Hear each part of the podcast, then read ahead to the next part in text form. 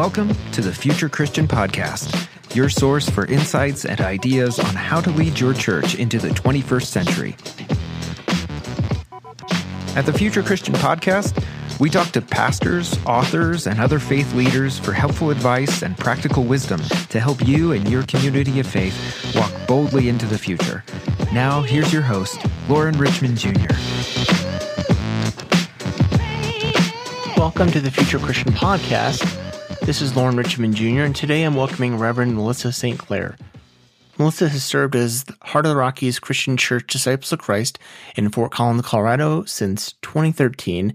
She was called to succeed the congregation's founding pastor. After two years of serving as the associate minister, she was installed as senior minister in January of 2015. She was ordained in 2008 at her home church, St. John's United Church of Christ in Pennsylvania, where her immediate and extended family still reside. Her Master of Divinity is from Eden Theological Seminary in St. Louis. Melissa currently serves as moderator for the Central Rocky Mountain region and has previously served as the chair of the Board of Stewards for the Center for Faith and Giving. She is an alumni of Bethany Fellows and a graduate of Leadership Northern Colorado. She currently serves on the leadership team of the Ecumenical Circle of the Bethany Fellows.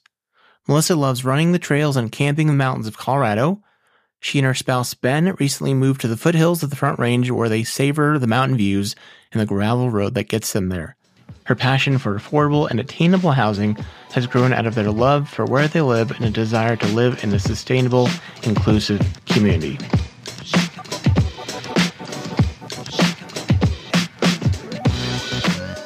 All right, we're here with Reverend Melissa St. Clair. Thanks so much for being here, uh, Melissa. Anything else you'd like our listeners to know about you? Thanks for having me, Lauren. I appreciate the opportunity to have the conversation with you. Um, and I've been enjoying uh, listening to other conversations that have been happening on the podcast. Uh, I think my bio um, gives a, a, high level version of who I am and where I am right now. Um, but a little bit of background. Um, I grew up in South Central Pennsylvania, um, 15 miles from Gettysburg and about two hours from Washington, D.C. And um, I joke that my ministry uh, has had me continually moving westward. And so I think by the time I retire, I'll be in Hawaii, mm. uh, which would not be a bad thing. But no. I've served, uh, attended seminary in St. Louis, Missouri, uh, served churches in Kansas City, Missouri, uh, right outside Springfield, Missouri, in a town called Republic, and then have been here in Fort Collins with Heart of the Rockies Christian Church for the past 10 years. Um, and really grateful to call Colorado home. It's a place that we love. Um, we love the people. We love the mountains of course. Um, and just the vibe here has been one that's been a great fit for my husband and I. I did not realize you had you had a time in the Ozarks. I did indeed. I did indeed. Um, I was at First Christian Church in Republic, Missouri, uh, from 2010 to 2012. Um, hmm. It was shortly after that that the TV show came out, um, which was really interesting to watch in light of our experiences there. But I have uh, deeper connections to the Ozarks. We'll have to talk offline here. Um, share about your story of faith, kind of what that looked like in the past, what that looks like today.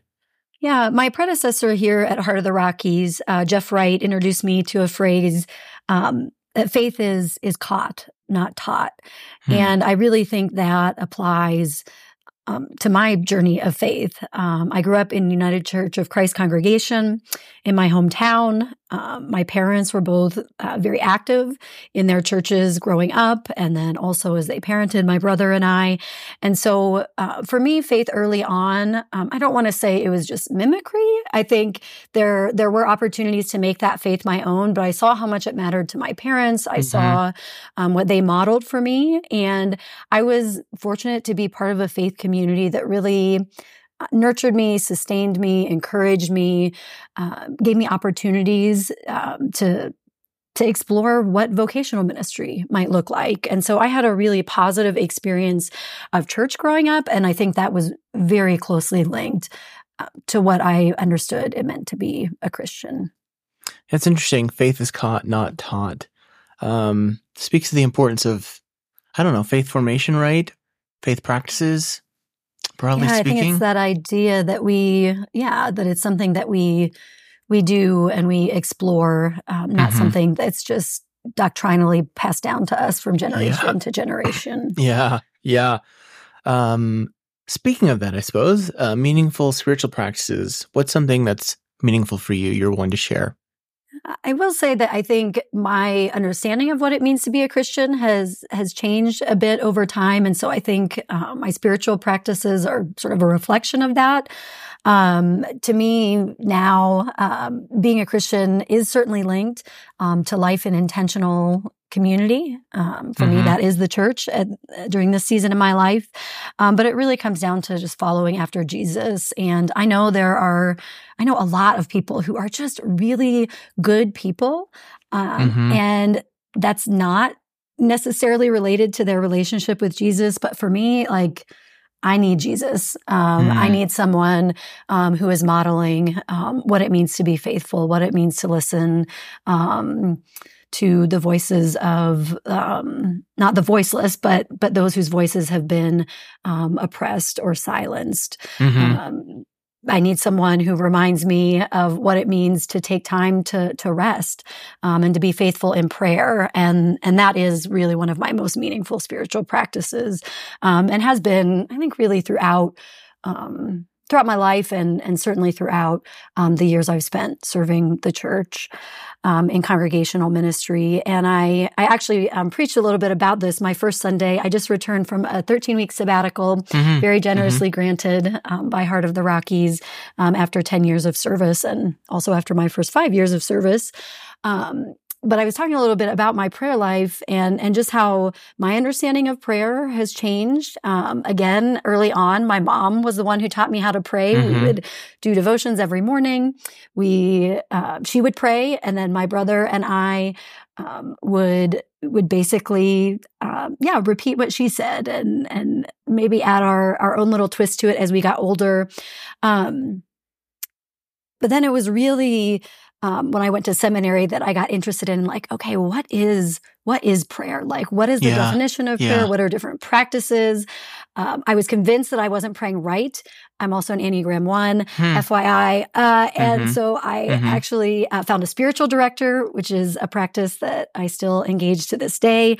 Um, actually just restarted that practice within the last year, but I found a Catholic spiritual director and she had me praying mm. uh, the the liturgy of the hours. And it turns out that that was not the hmm. practice for me.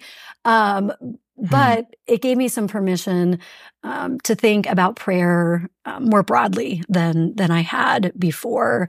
Um, and I think that it was really the Bethany Fellows that steeped me in that practice of prayer. Um, Bethany Fellows um, is a, a, ministry that sustains congregations by supporting pastors uh, in the early years of congregational ministry, and prayer is so essential to how that ministry um, operates, to how it's undergirded, um, to how it's it's lived out um, in relationship to those those pastors and the relationship between mentors and and fellows. And so that for me, um, it just comes back to prayer and that time that I spend um, in a variety of ways, but intentionally um, being in conversation um, with with the God I know through Jesus Christ. Yeah, love it. Love it. Thanks for sharing that. So, I had Melissa on to talk about a housing project happening at her church, Heart of the Rockies Christian Church. But I think maybe before we get into the nuts and bolts of that, is I kind of want to just hear Heart of the Rockies is, I guess, in context, right? in mainline context, a fairly new ish, newer, young, maybe young is a better word, younger church in mainline Protestant tradition.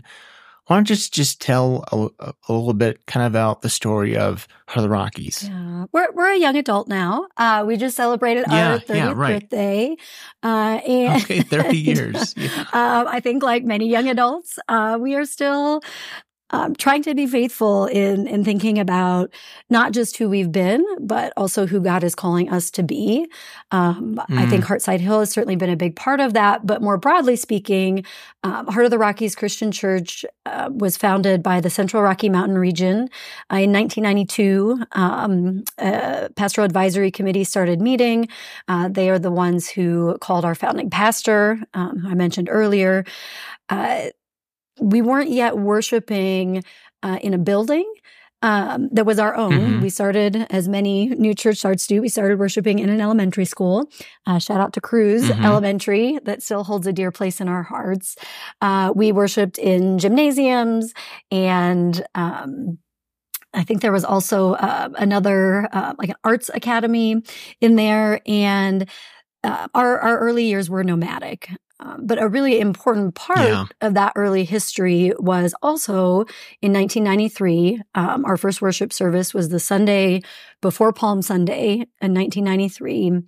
And it was that same year that the Central Rocky Mountain region of the Christian Church, Disciples of Christ, purchased 11 acres of land for our congregation. Mm. Uh, which was really visionary at that time. I, I obviously was not around when that happened. Right. Um, but from what I understand about the process, um, we're in a subdivision that was in the very early stages of being built out. And this land mm-hmm. uh, initially went up for sale after the developer abandoned the project. We made an offer on it. The region made an offer on it. Uh, and yeah. Uh, then they came back and said, actually, um, this is going up for auction. And our bid was the offer we made. There wasn't there wasn't any more money to put toward that. Mm-hmm. And yeah. um, we obviously, as we now know, um, that property ended up um, belonging to the Central Rocky Mountain region, which actually has been true throughout the course of our congregation's history. We did build our current church building uh, in 1999, took occupancy in early 2000. Uh, but throughout that, we um, kept asking ourselves the question do we want to own the land or do we want the region to own the land? And not to get too far into the nuts and bolts, but for, for us, it was really important. Um, it's not traditional necessarily for disciples um, to have the land owned by the middle judicatory. But right. that was important to us because we felt like, you know, we're covenant partners with the region. Um, it just makes good sense for them to protect their investment, but it also protects our congregation in the event that someone would come in and try to steeplejack our congregation or um, the church would take a different direction. And so that has been the case up until the region transferred the land to the partnership between um, Heart of the Rockies Christian Church and Care Housing, which is one of our partners for Heartside Hill, and they're also serving as the master developer. Well, let's talk about kind of that you alluded to a little bit, the dream of Heartside Hill. How did that dream begin? Yeah, that dream began decades ago. Um, I think our congregation has always had a sense, and and I hear people talk about it in terms of like this is our DNA. We don't have a vision to become um, a very large church. Granted, by mainline Protestant standards. Also, we are a fairly middle-sized congregation. Um, you know, we worship um, well over 100 people every Sunday morning, uh, both in person and online, and um, have about 250 members, um, active members currently. So, um, this is a dream that this congregation first started exploring uh, in 2006. Um, at that time, um, there was a vision that emerged from um, our founding pastor and from other congregational leaders um, in those days uh, of a kids' campus. Um, and it actually had a name. It was called Sky Hill. Uh, the sky was strengthening kids and youth. And mm-hmm. Um, Sky Hill is really important to the story of Heartside Hill because although we had some fits and starts, the first um, pause on that project was in 2008 when the recession hit. Um, yeah. Obviously, you know, economically, um, there were just not a lot of resources available for a project like that. Um, uh, mm-hmm. Our county, Larimer County, um, decided to invest in some other models of providing services for children and youth. And so we okay. had to put that dream on the shelf for a little while. Um, we picked it back up in 2014, which was about a year after I arrived. One of our potential partners in Sky Hill came back and said to us, Hey, are you still interested? We would love to talk further about partnership. And so okay. that reopened a new chapter for Sky Hill that involved, um, again, kind of revisioning the model um, rather mm-hmm. than building out a whole campus as one project. Um, we looked into the possibility of having um, each partner fund their own um, particular space and then find ways where there mm-hmm. could be overlap and efficiencies built in to make the project more cost effective for everyone. Um, and also just to share resources beyond financial, you know, that are kind of those mm-hmm, those service based mm-hmm. things. Um, we finally had to uh, release that dream uh, in 2019. Uh, we realized that uh, the the model that um, we were working toward the potential partners um, we had uh, and had been in relationship with um, there was we didn't see a clear way forward um, to bring yeah. Sky Hill to fruition. And so um, that was a, a, really hard thing to do uh, because it did represent. Yeah. Even at that point, a decades long dream for our congregation. Right. right. Um, which again, you know, I mentioned we don't have aspirations of being a megachurch. If we get larger than mm-hmm. 500 active members, we would start a new congregation. And so we knew we didn't need all the land that we had. We've developed two acres of it. But right. so even even before Sky Hill emerged, we knew we're going to do something with this land someday that benefits our community. Mm-hmm. Um, and so we went back to the congregation. Um, we went back to the congregation in 2019 and said, do we still want to do this? Are we still committed to bringing something to fruition here um, at 6501 Brittany Street um, that hmm. will hmm. not just um, be part of who Heart of the Rockies is, but that will serve our community and impact it in a, a powerful um, and life changing way? Um, you know, that's our our mission statement at Heart of the Rockies: loving God, serving others, changing lives. And we we mention it every Sunday in the worship service. We see it every Sunday when we walk out of the doors of the yeah, church building. Yeah. Um, and so um, it didn't surprise me that the congregation said, yes, we still want to do hmm. something. Hmm. Now, the something um, took a little bit longer to, to evolve. Um, some of those early ideas included um, a water park with the biggest water slide in oh, Colorado. Oh, wow. Um, we also invited our kids to be part of this process. Uh, oh, okay. To a prairie dog sanctuary, which takes on special irony that I will mention later in our conversation. so you know, there were, um, we really were open to um, what God might be calling us to do, what aligned with our passions and values as a congregation, um, and so those those conversations were really important that that we had with the whole congregation and not just with our key leaders or with our board. Let me ask. Let me ask a question that comes to mind, and, and you may need to tread lightly here, um, but I just can't help but ask, thinking about 2019, right? Um, obviously, you didn't have the future vision of knowing what was coming with COVID. But I mean, even 2019, mainline church, broadly speaking, not economically booming. The church could have said, you know what, we gave it a good run. Um, we tried, it's not meant to be. Now, obviously, there's some complications with you all not owning the land per se. Mm. I'm curious, were you know, were there conversations about, you know, we should just sell this split the money or give the money to the region or try to get some of the money for ourselves. Mm. Were there those conversations and what kind of like drove the conver- the congregation to be like, you know what, we still believe in the mission of this property? Yeah, well, that's a great question and one that we've um, had an opportunity to talk with a lot of folks about, particularly our our neighbors, our actual physical neighbors here uh, in mm-hmm. in our subdivision, um, and that is that um, although we did have conversations about what are some potential um, sources of of impetus, right, to get a project mm-hmm. started. Mm-hmm. And of course, we had to acknowledge that selling off a portion of this land to have funds to do something else um, that fulfills our mission with the land. Um, you know, of course, that's a consideration, right? Because when you're really mm-hmm. committed to to a vision, um, you want to explore all the possibilities there are of being able to bring it to fruition. Um, to my knowledge, there have never been any serious conversations um, about selling the land. Um, we have really seen it as a gift um, that was given to wow. us by the Central Rocky Mountain mm-hmm. region. We are to be faithful stewards of it. Um, again, if, if mm-hmm. our congregation were in a different position, that might look different for us.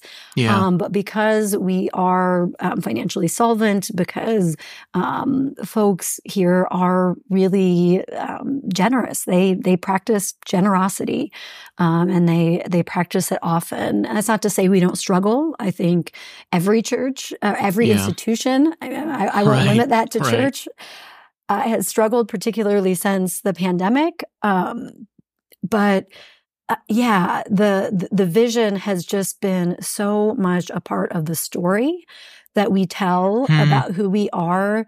Um, that it would have been hard to imagine a future in which there wasn't something um, that came to fruition on this land that that was not commercial, um, that was not um, made um, uh, uh, out of financial gain, um, with financial gain as the motive.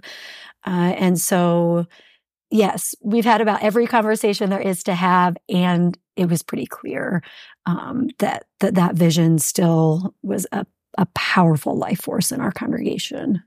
That's so interesting because I'm thinking back. Um, hopefully you listened to this one, Melissa, with uh, Dr. David Anderson Hooker. Um, and he talked about narrative, the power of narrative kind of driving the congregation. I remember he used the, the image, the illustration of like the highway. You know, it seems like your highway for your congregation has been that vision of using that land as ministry to bless others.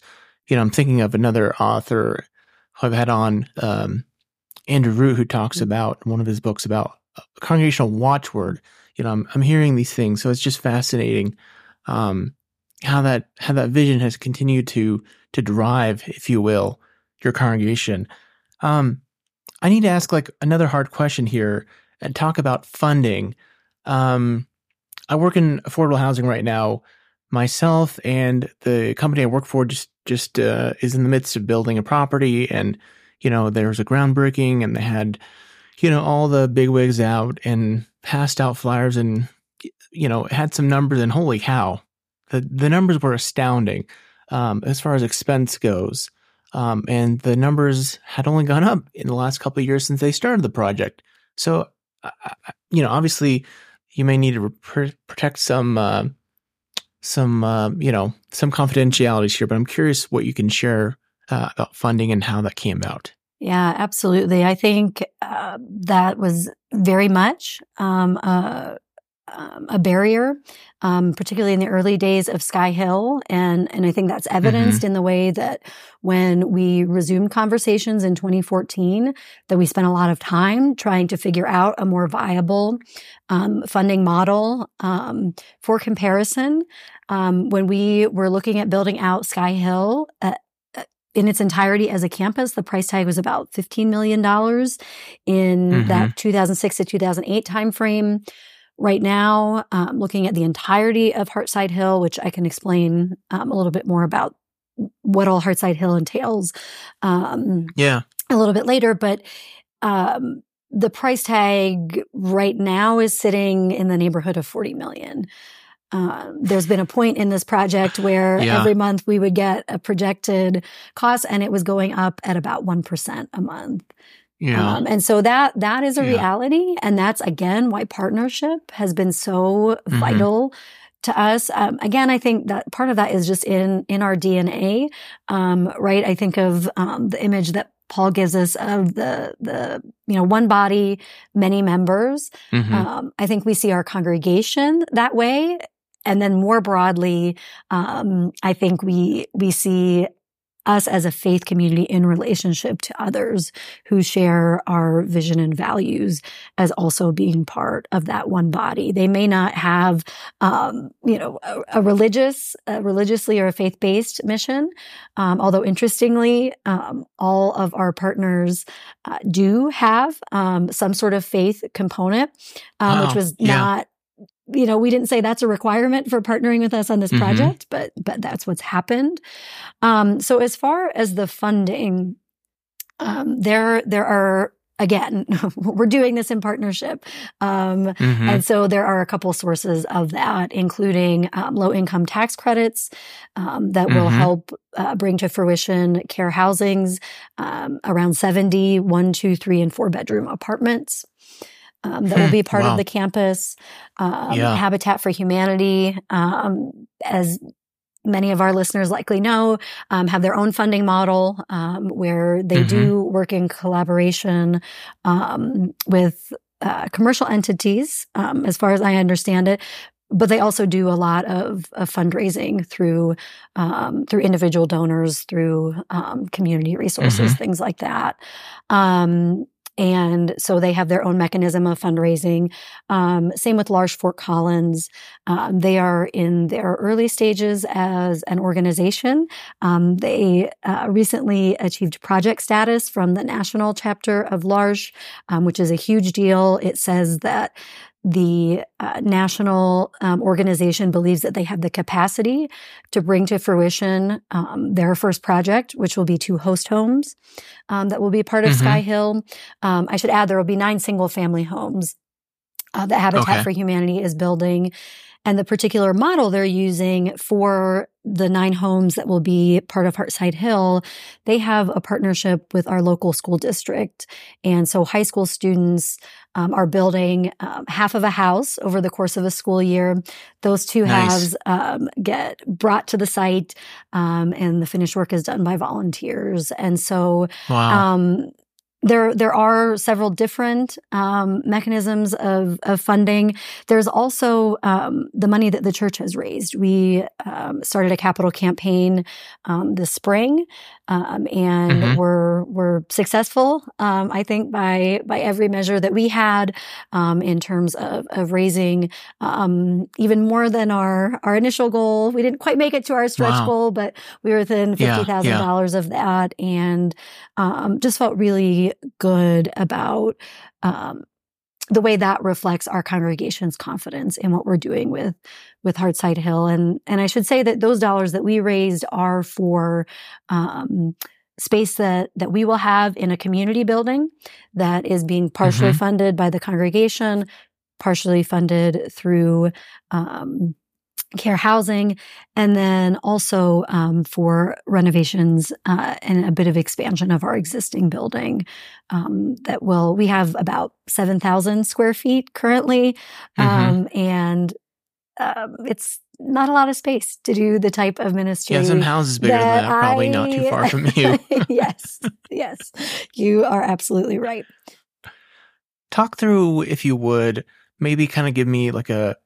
Obviously, this is a podcast, so we can't do it visually, but maybe give me give a give me and our listeners kind of a mental map, maybe of like you've kind of mentioned the different players involved.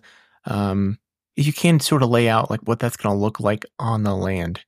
Sure, and um, I can give you a link for the show notes to um, our Heartside Hill Yeah, yeah, website. yeah. Does great. have a site plan, so if you are more of a visual person, okay. I love podcasts, Yeah. but I am like totally a visual learner. Um, so the church building um, currently sits uh, in the far uh, northwest um, part of the 11 Okay. acres. Um, those are the two acres we had subdivided when we built our current building.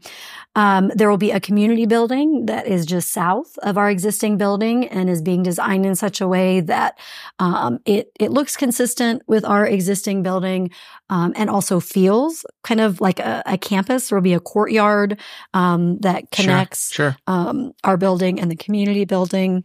Um, and again, we will have space in there that that we are um, paying for that will be um, ours to use exclusively. I say that, and by exclusively, I mean we have a ton of partners that currently use our building, and and we anticipate that Mhm. will just um, continue um, and and probably even deepen with the addition of um, the community building and the expansion of our current building. Um, we um, then south of that, um, along the uh, Trilby corridor, um, there are already multifamily homes that um, are right across the street from us, and so and the land there's also um, a downward slope, and so we can put apartment buildings there without having as big of a visual impact as it would otherwise. Hmm. Um, and it's Mhm, also mhm. consistent with um, Okay. the other housing that's closest to it. Yeah. Um, if you go back up to the north side um, of the lot, there will be um, the nine single family Habitat for Humanity homes. Again, that puts them on Brittany Street. Um, that's adjacent to the subdivision that we're in. And so those are all single family mm-hmm. homes. So again, um, the type of housing will be consistent um, on both sides of the street. Um, there will also be two host homes um, that L'Arche is building. Those will be integrated in um, to that um, northern part of the property with the Habitat for Humanity homes, and they will essentially look like single family homes as well. Um, mm. So the design has been really intentional um, to mm-hmm. to maximize the space that we have, right? And there always have to yeah. be the ingresses and the egresses and right. the drainage right. and you know those factors. And we want this to really be a community um, and not just um, like cool. There's a lot of housing here. But really places for people who live um, in those homes um, to gather, uh, to garden, uh, to have a birthday party, um, to walk. Um, that that aspect is really important to us, and so um, it, it seems kind of crowded when you think about it, but when you see the site plan, um, we actually did not have to rezone um, mm. for mm. this mm-hmm. project, mm-hmm. which which was huge. Yeah. That removed yeah. Um, what could have been a, a pretty immediate barrier. Um, right. But again, our our commitment is to a community where people thrive, and so you need those spaces where that can happen too. So you mentioned the the existing neighborhoods. I'm just curious You're thinking about being in, you know, living in a neighborhood myself and living in Colorado, it seems like everybody always screams out when everyone, whenever there's talk about dense housing of any kind, oh, property values and, you know, oh, you know, so how, how did it go with the, the existing neighbors? Sound like you've been developing some relationships with them in time, but were there any, you know, bumps along the road? How did you handle those? Sure. Yeah, we um, have hosted um, for many years the the HOA meeting for our uh, for the subdivision that we're in. Um, mm-hmm. And, you know, when invited, um, we've always had someone present there to just kind of give an update on here's what's happening at the church. Um, yeah. You know, here's what's what's upcoming. Thank you so much, you know, for being good neighbors. Um, mm-hmm. I think there are other things that we've done. Um, again, just trying to be the kind of neighbor that that we want to have and so over the years mm-hmm. we've done things like hosting food truck rallies and you know inviting the whole neighborhood to come down for live music and food trucks. Um, our playground mm-hmm. is open um, to the neighborhood. Um, it's rare that on a nice day I walk out of the church and someone isn't, you know, rollerblading in the parking lot or playing on the playground equipment. Right. Um, we've really again try to be the type of neighbors that that we want to have um, which is generous with what we have um, welcoming um, inclusive um, and so I think that has definitely helped um, to to be building that up over time instead of just all of a sudden trying to, um, yeah, like Brene yeah. Brown would say, like hotwire that connection. You know, right? So, right. Um, that said, um, once the congregation voted to move forward with the three primary partners that we identified for what is now mm-hmm. Heartside Hill. It didn't have a name yet. Actually, it mm-hmm. did. We called it the next big thing. Uh, and eventually eventually had its own name. Um, but mm-hmm. Um, we sent a letter um, out to everyone within, it was like a three or a five mile radius. Don't quote me on that, but sure. just a letter from sure. us saying, you know, we have made this decision. We wanted you to hear it from us before the required yeah. neighborhood meetings, yeah. before our local newspaper picked up on it, um, before you heard it anywhere else. Um, and that was really important to us. Um, and so we, in addition to what the city required um, for its own development process, we had additional meetings for our neighbors that we asked the city to facilitate. Um, but that that has been a really important part of the process and one that we've we've taken really seriously because we do value our neighbors and we we want our current neighbors to be good neighbors to our future neighbors, right? right. Like that that right. piece is important right. to us too. Um so yeah. Yes, I mean certainly there has been um, some of that pushback. Um, you know, you're right. I think that that fear or that um, mm-hmm just uncertainty is is very prevalent, yeah. probably anywhere, but certainly in Colorado, where housing uh, is just a mm-hmm. huge deal. Um, and so that's where again having partners has been huge because you know, believe it or not, Habit, Habitat for Humanity has built subdivisions in our community before. um, same with Care Housing. This is not their yeah. first project. And so they have a lot of wisdom to share with us around here's yeah. kind of what you can expect. Here, here's actually the data. You know, the data mm, suggests that that's good. Um, affordable yeah. housing or multifamily housing does not reduce property values. Um, mm-hmm. and so having having them to help us navigate that has been yeah. just such such an asset and has given us confidence um, to say um, you know with clarity and with the knowledge um, that we need to back it up that that yeah some of the things that that you're concerned about we hear. They're absolutely valid concerns and here's what we know from the data um, so we've we've had a, a few um, bigger curb fluffles, um, but mm-hmm. Um, because this is a public uh, podcast. I will not detail those here. um, but she's still standing though, you, and the church is the, still the, standing. The church is still standing, and not all of the Google reviews um, have been uh, um, taken down yet. So you, you can find it on your own.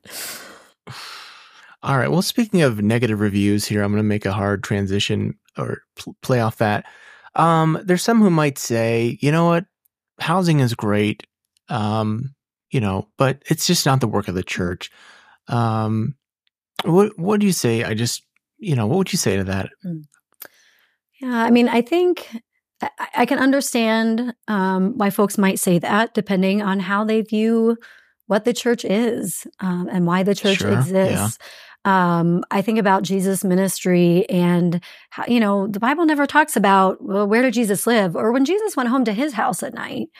Mm-hmm. Um, mm-hmm. You know, um, we're left um, to believe that Jesus relied on the hospitality and the generosity of others um, mm-hmm. to have a place to live, um, to thrive, um, to do what it was that that he was on this earth to do. I think about the history of the church and how you know we, house churches, you know, were that model early yeah. on. And I yeah. think you know if you don't like home, home is so much more than just a roof over your head and you know a place to sleep at night like home is is sacred um, in many ways mm-hmm. it at its best um, it is a, a, sanctuary a refuge. It's it's our place to be um, away from how we have to show up in the world or how we have to perform in the world or what the world asks us or expects us to do. And so um, to say that's not the work of the church, I, that, that's hard for me to believe, um, just because of our history and who we are, and and I think even more recently, I think you know we have a legacy here in in Colorado and in the Central Rocky Mountain region of the Tennyson Center and the residential housing um, that they have historically provided um, for children um, that need a, a, safe environment to be in. And so, um, again, I, I, I see us doing this work, and to me, it it doesn't feel disconnected from our faith in Jesus Christ or our belief in what the church is or should be. Yeah, yeah. Thanks for thanks for engaging uh, that with me. Um, so, what kind of advice would you give to a pastor or a church who's like, you know, we have we have a chunk of land we don't know what to do with. Um, hopefully going to have him on. I've had him on in the past, but Mark Elsdon, I know he, I don't know if you're familiar with him, but he's doing a lot of work around church property and hmm. I don't know if it's his data or someone else's data saying that, you know, theoretically there's going to be like the largest land transition. I don't know. It's just going to be enormous mm-hmm. uh, because of land transitions. And I know, you know, I think one of the, the things that he says is, yeah, sometimes those churches are developed for, you know, mega homes. And I would freaking love to live in a an old church, frankly, but I can't afford it, and frankly, few people can. Uh, and you know, I'm biased. I'd love to see the churches remain churches, but the reality is many will not. So, uh, what is your thought to to a pastor who or a church who they have a chunk of land or um, they want to they want to transition to at least to some of that, uh, perhaps to land. What are what are some first steps? Like, I wouldn't even know where to begin. Mm-hmm. I guess. Yeah, I think that's a great question. And I think, um, you know, to use uh, a phrase we often use, I think that's really contextual. Um, but I will say, I think that Um, and and I think folks at Heart of the Rockies um, know this about me. For years, when we were kind of in those in between phases, you know, I was kind of like, oh man, like I would love to see affordable housing here, but like, but that's just me. Like that that that's not where the congregation is at. That's not what the congregation is saying. If I, you know, met with with our mission partners or people in the community and they asked me about it, you know, I would be very clear and say, I I could see this. Um, and you know that that's not what we're working toward right now and so when we got to the point where we went back to the congregation and said are we still called to do something with this land and it was an overwhelming yes mm-hmm. um, i um, worked with our board to kind of envision two potential paths i think there are more i think there are always more but but i saw kind of two two ways um, that could give us the clearing we needed to move forward. And one of those um, would be to work with um, the Interfaith Alliance of Colorado. Um, they have had a congregational land grant campaign. I'm right, not right. sure how active it is at the moment um, because yeah. I know they did have some staff transitions. Yeah um, and I'm not sure the status of that program. Um, but I said, you know, if, if we were clear that we wanted to go the route of affordable housing, I would absolutely say partner with them. They've come up to Fort Collins. Mm-hmm. They've done presentations. Um, they have great resources at their disposal to um, work with congregations in that process. I said, if we're not clear that affordable housing is our path, um, then I think we need to work with a consultant um, who can help mm. us put together a process mm-hmm. um, for how we move forward. Um, because again, churches like churches do a lot of things and do them amazingly well when we're at our best. Like developing land or identifying like a, a sure. tens of yeah. you know millions of dollars project, like the best skill set. Not exactly in our wheelhouse. So yeah. um, we went the route of of working with a local consultant. Her name is Laura Nelson. She's an ordained UCC minister. She is fabulous in so many ways, but she used a process with us called compression planning that just helped us move from, you know, we put all these ideas up on big easel pads to what would it actually look like um, to seek partners who could bring a project to fruition with us. And hmm. the way I've described it to folks um, is I think the shift we made was from having partners come to us and share their hopes and dreams mm-hmm. um, to saying, This is who we are. These are our hopes yeah, and dreams. Yeah. These are our values. Yeah, love it. We are looking yep. for people who will come alongside of us in that. And and yeah, I love it. Um, the the the deliverable, so to speak, from that um, process was a request for proposal.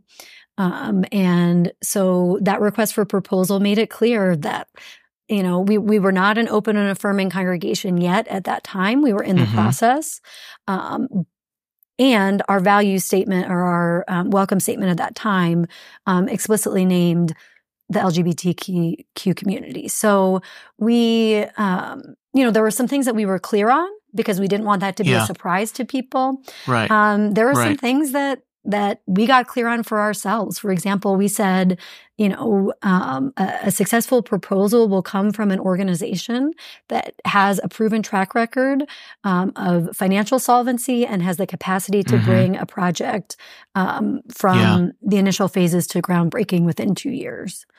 yeah. Um, because you know we sensed that the congregation was ready like we didn't hmm. Uh, we didn't want to use up any more time or energy um, mm-hmm. or goodwill on maybe this could happen someday. Yeah. Um, and so I think those those pieces were really key. And I will say communication is just so vital to this whole mm-hmm. process. Mm-hmm. And we have certainly had missteps, things that we could have done better, things that we weren't as clear on um, as a Heartside Hill core team as we could have been um, mm-hmm. with the congregation. But again, I think a church has to catch this vision. It can't just be the pastor. Yeah. Um, yeah. Yeah. And a story that yeah. that I've told not all that often is um, but now I'll tell it to the internet. How about that? Um, when right. I that's what podcasting is for. when I uh, returned from my my first sabbatical after my first five years of ministry, which had included our pastoral transition from our founding pastor um, to mm-hmm. to me serving in that role. Um, through other staffing um, changes, through just the yeah the anxiety that comes with big transition and, and the uncertainty. Mm-hmm. Um, I came back from that sabbatical and uh, was working with a clergy coach at the time. Um, and I can just remember sitting in my office um, and just praying, like God, if if something is going to come to fruition with this land, um, because this timing was again around the point where we were mm. letting go mm-hmm. of Sky Hill. Um, I said, you know, if this if this really is your your vision, your dream for our land, mm-hmm. um, then there needs there needs to be people who can do that in mm. our congregation. It cannot be me. Mm-hmm. Um, yeah. I don't have the skills. Um, I don't have the the bandwidth. Um, I, I, I believe in this, um, mm-hmm. and I need help in it. Mm. And and so that that prayer has been answered. I I don't even know. I don't know how many times over, um, because we have an incredible group of lay leaders that do the day in. They they could answer every question that you have asked me today as thoroughly, if not hmm. more, hmm. about finance wow. and governance and communication and um, the partnership, like uh, all of it. It is it is truly um, the congregation's vision, which it needs to be, right? Because a pastor. Mm-hmm a pastor is finite. Yeah. We are, you know, even in a mutual right. call system like we have as disciples, um, you know, th- this is going to outlast my tenure as a pastor at Heart of the Rockies. Um, this is going to outlast folks' lifetimes who are currently members of Heart of the Rockies. So it needs to be the congregation that makes the commitment and has the vision. Well, thanks so much for sharing that story. Uh, I love that. Appreciate you sharing that. Um, I was going to ask something else, but uh, I guess I'll just say this. I'm reflecting on how much of a journey this was. I mean, 2006, 2014, 2019, now we're in 2023. When is groundbreaking, by the way? I'm so glad you asked. It is Thursday, October 5th. Uh, oh my goodness. Yes. And you all I mean, are invited. nearly, nearly what? 18 years? I'm not a math person, but it's been a I long mean, time. That's a commitment. It is. And, and, again, I think that's why it has to be the congregation's commitment because in that yeah. time, we've yeah. had two different senior ministers. Um, we've had mm-hmm. um, a, a, number of um, associate ministers. Um, we've had leaders come and go and move and move on. And so, yeah. Um, again, if it weren't part of our congregation's uh, DNA narrative, um, however you want to capture that that mm-hmm. essence, um, we wouldn't be here. That takes faithfulness um, from um, not just individuals, but but from the whole body. Yeah. Well, uh, let's take a break here real quick. Uh, I was going to ask you anything else, anything else before we take a break. Anything else? Just been dying to say about Heartside Hill. I've not given you a chance to. Uh, I told Lauren before we started the podcast, I could talk about Heartside Hill all day. Yeah. So, uh, rein, so, rein me in when you need to. But um, again, I would say um, uh, the Heartside Hill website, um, our Heart of the Rockies website, heartoftherockies.org are great places to keep up to date with what's happening um, and to just see the journey unfold. Awesome. All right, let's take a quick break. All right, we're back with the Reverend Melissa St. Clair, and thank you so much for your time. Really appreciate the conversation. And uh, we'll make sure we include those links in the show notes here for our listeners. So, some closing questions here you can take as seriously or not as you'd like to.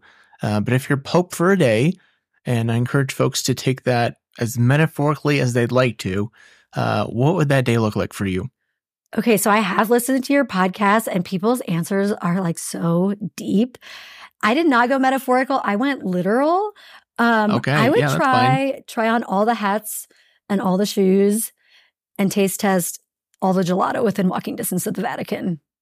The hat does get mentioned fairly often, so maybe you but need to go shoes. back. The, but the shoes. Yeah, yeah, the shoes. it's all about the shoe collection. Um, a theologian or historical Christian figure you'd want to meet or bring back to life. Oh man, uh, Rachel Held Evans um, is who comes to mind uh, immediately. Yeah. I I think part of it is um, that she is a peer. Mm-hmm. Um, you know that we yeah. are the same age.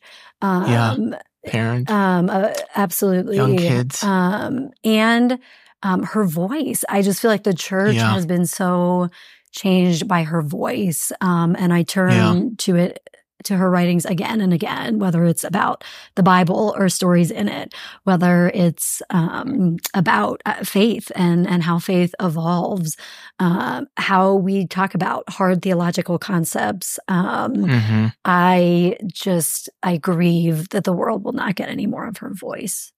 What was her last book she published before she passed? I mean, that was such a great book.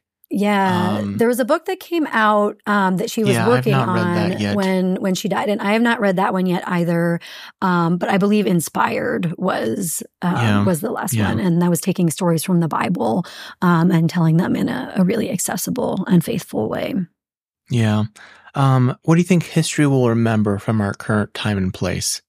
Our listeners can't see the eye roll that just happened there. I know. that's, the, that's, the, answer, maybe. um, I really do. I I hope that we remember how the pandemic has changed us. Um, mm. I I think that as we look back over this period in history, there are a whole lot of things that are um, so so layered um, that that we are dealing with, um, and I hope that uh, we can remember how the pandemic, what it meant for the church, how it changed the church in ways that I think we will we will never go back. Um, we being Heart of the Rockies, we being the Church Universal, um, I do mm-hmm. not think we're going back to who we were before the pandemic, yeah. and certainly we're not as humans. And I think we've not given ourselves enough space to acknowledge um, how we've been impacted, um, even if we didn't have COVID. I've not yet, mm-hmm. knock on wood. I hope as long as this podcast is available online, I will have not contracted COVID. Um, but it absolutely impacted the way that I am a pastor mm-hmm. and a person and a partner. Um, and, and I hope that we can just be gracious um, with ourselves for what we have survived during um, this time and, and place in history. Yeah, let me ask you this, if I may, and this is out of order, so forgive me if this comes off um, but I'm just thinking about what you said there. I'm thinking about you've been through now two sabbaticals, which is frankly good uh, to have gone through two sabbaticals and come back mm. uh, to your church. You've been through some some battles, uh, whether literal or metaphorical. Um, I can't help but think that as we're recording this, I think it's this week. There's been an article come out that's really just swept across the clergy context, especially mainline clergy. Um, you worked with Bethany Fellows can I just press upon you if you mm-hmm. can speak maybe to some words of I don't know wisdom or uh, something to share with with mm-hmm. clergy out there who are going through this time? Yeah, I, I don't know if I would call it wisdom. I think maybe experience. Um, yeah, and yeah, and sure. I did read the article. Um, I have been really interested to follow folks' reaction to it. Um, yeah. Really, the first thing that came to me was oh my gosh, like we all need, as clergy, um, we need support systems outside of our congregations. Yeah. I do not take for granted um, there's not a day when I take for granted um, what an amazing congregation Heart of the Rockies is, how much they love their pastors, how committed mm-hmm. they are um, to their faith and to to living it out. Um, that is just an incredible gift. Um, and as you said, it it's not been easy. It is not easy. There are times when I have been part of that statistic that I've thought I I need to get mm-hmm. out of here. Um, yeah. I told our personnel team um, this last fall, I said, I am just, I am burnt out. And I thought I could make it till sabbatical, mm-hmm. but I am not going to make it to sabbatical this way. And so we talked through some of the things I needed to pare back on and just some concrete ways that I needed to care for myself to make it to that sabbatical. Mm-hmm. Um, that, that's amazing. I want that for every pastor. And I know it's not yeah. the reality. So that, then it, it, becomes even more imperative that you have those support systems outside the church. Yeah. And for me, that is Bethany Fellows. That is a local group of colleagues that are like minded and that we we actually have a group our group that meets for lunch is actually called the no agenda no budget mm-hmm. uh, clergy mm-hmm. group because it's just that important to us that we're in relationship with each other so that when the i don't know do you bleep this show? When the bleep hits the fan, uh, we all, you know, we, we know who we can turn to. Um, and we already mm. know each other. Um, mm-hmm. and so I think without that, without the friends I have in ministry, without the friends I have outside of ministry, um, without our neighbors, without the community that my husband has so beautifully cultivated around us, because that's who he is, um, mm-hmm. this would all be a lot harder. Well, thanks for thanks for sharing that. How about let me let me close with this then. Um, what are your hopes in the future for pastors? Yeah. Whew. Yeah, that, that, that's an even tougher question for me than than what are your hopes for the future of hmm. Christianity? Um, I mean, you um, can answer that too, since I gave you that one. I've done my homework. Um, I, I, mean, I do think as far as the future of Christianity, to me, that boils down to Jesus and community. Um, hmm. we, we, cannot lose sight of who Jesus is, of how Jesus lived, and of what that means for us today. I think if we're doing that, um, then whatever happens with the church is, is going to be mm-hmm. a, a, faithful outcome of that. Um, and again, same with the community piece. I love the church. I am unapologetic about that. I also know the church mm-hmm. has harmed people that I love. It has harmed me. Mm-hmm. Um, and it has done some irreparable damage in people's lives. Um, and I don't say that lightly because I do believe mm-hmm. that, that Jesus is a redeemer um, and and a healer, but the damage can be so so deep. Um, mm. And so again, I think how we do community, I, I anticipate, I hope that that will change. Um, I think it needs to change.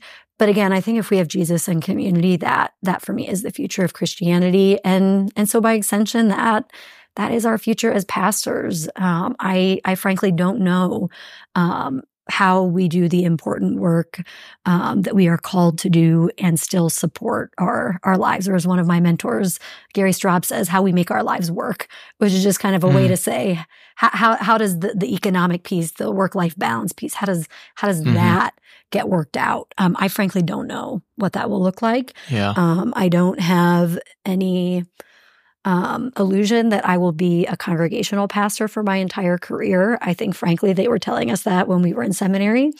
Uh, yeah. in the early 2000s that likely we would not have a lifelong sustainable career in congregational ministry. Right.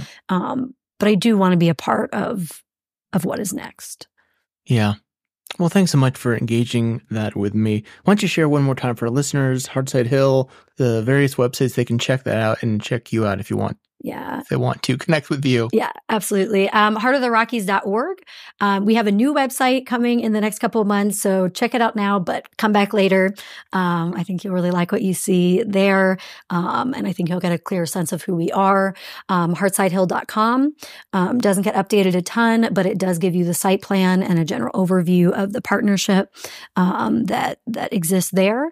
Um, and we'd love it if you would give us a follow on our socials. We're at Heart of the Rockies CC on Instagram and Facebook. And um, thanks to our incredible associate minister, Wendy, we've got great content there. Awesome. Well, thanks so much. Uh, Melissa, I really appreciate the time and the conversation. I always leave folks with a word of peace. So may God's peace be with you. And also with you. Thanks, Lauren. Thanks for joining us on the Future Christian Podcast. To learn more about Lauren or the podcast, visit future-christian.com. One more thing before you go do us a favor and subscribe to the podcast. And if you're feeling especially generous, leave a review. It really helps us get the word out to more people about the podcast. The Future Christian Podcast is a production of Torn Curtain Arts and Resonate Media. Our episodes were mixed by Danny Burton, and the production support is provided by Paul Romig Levitt. Thanks, and go in peace.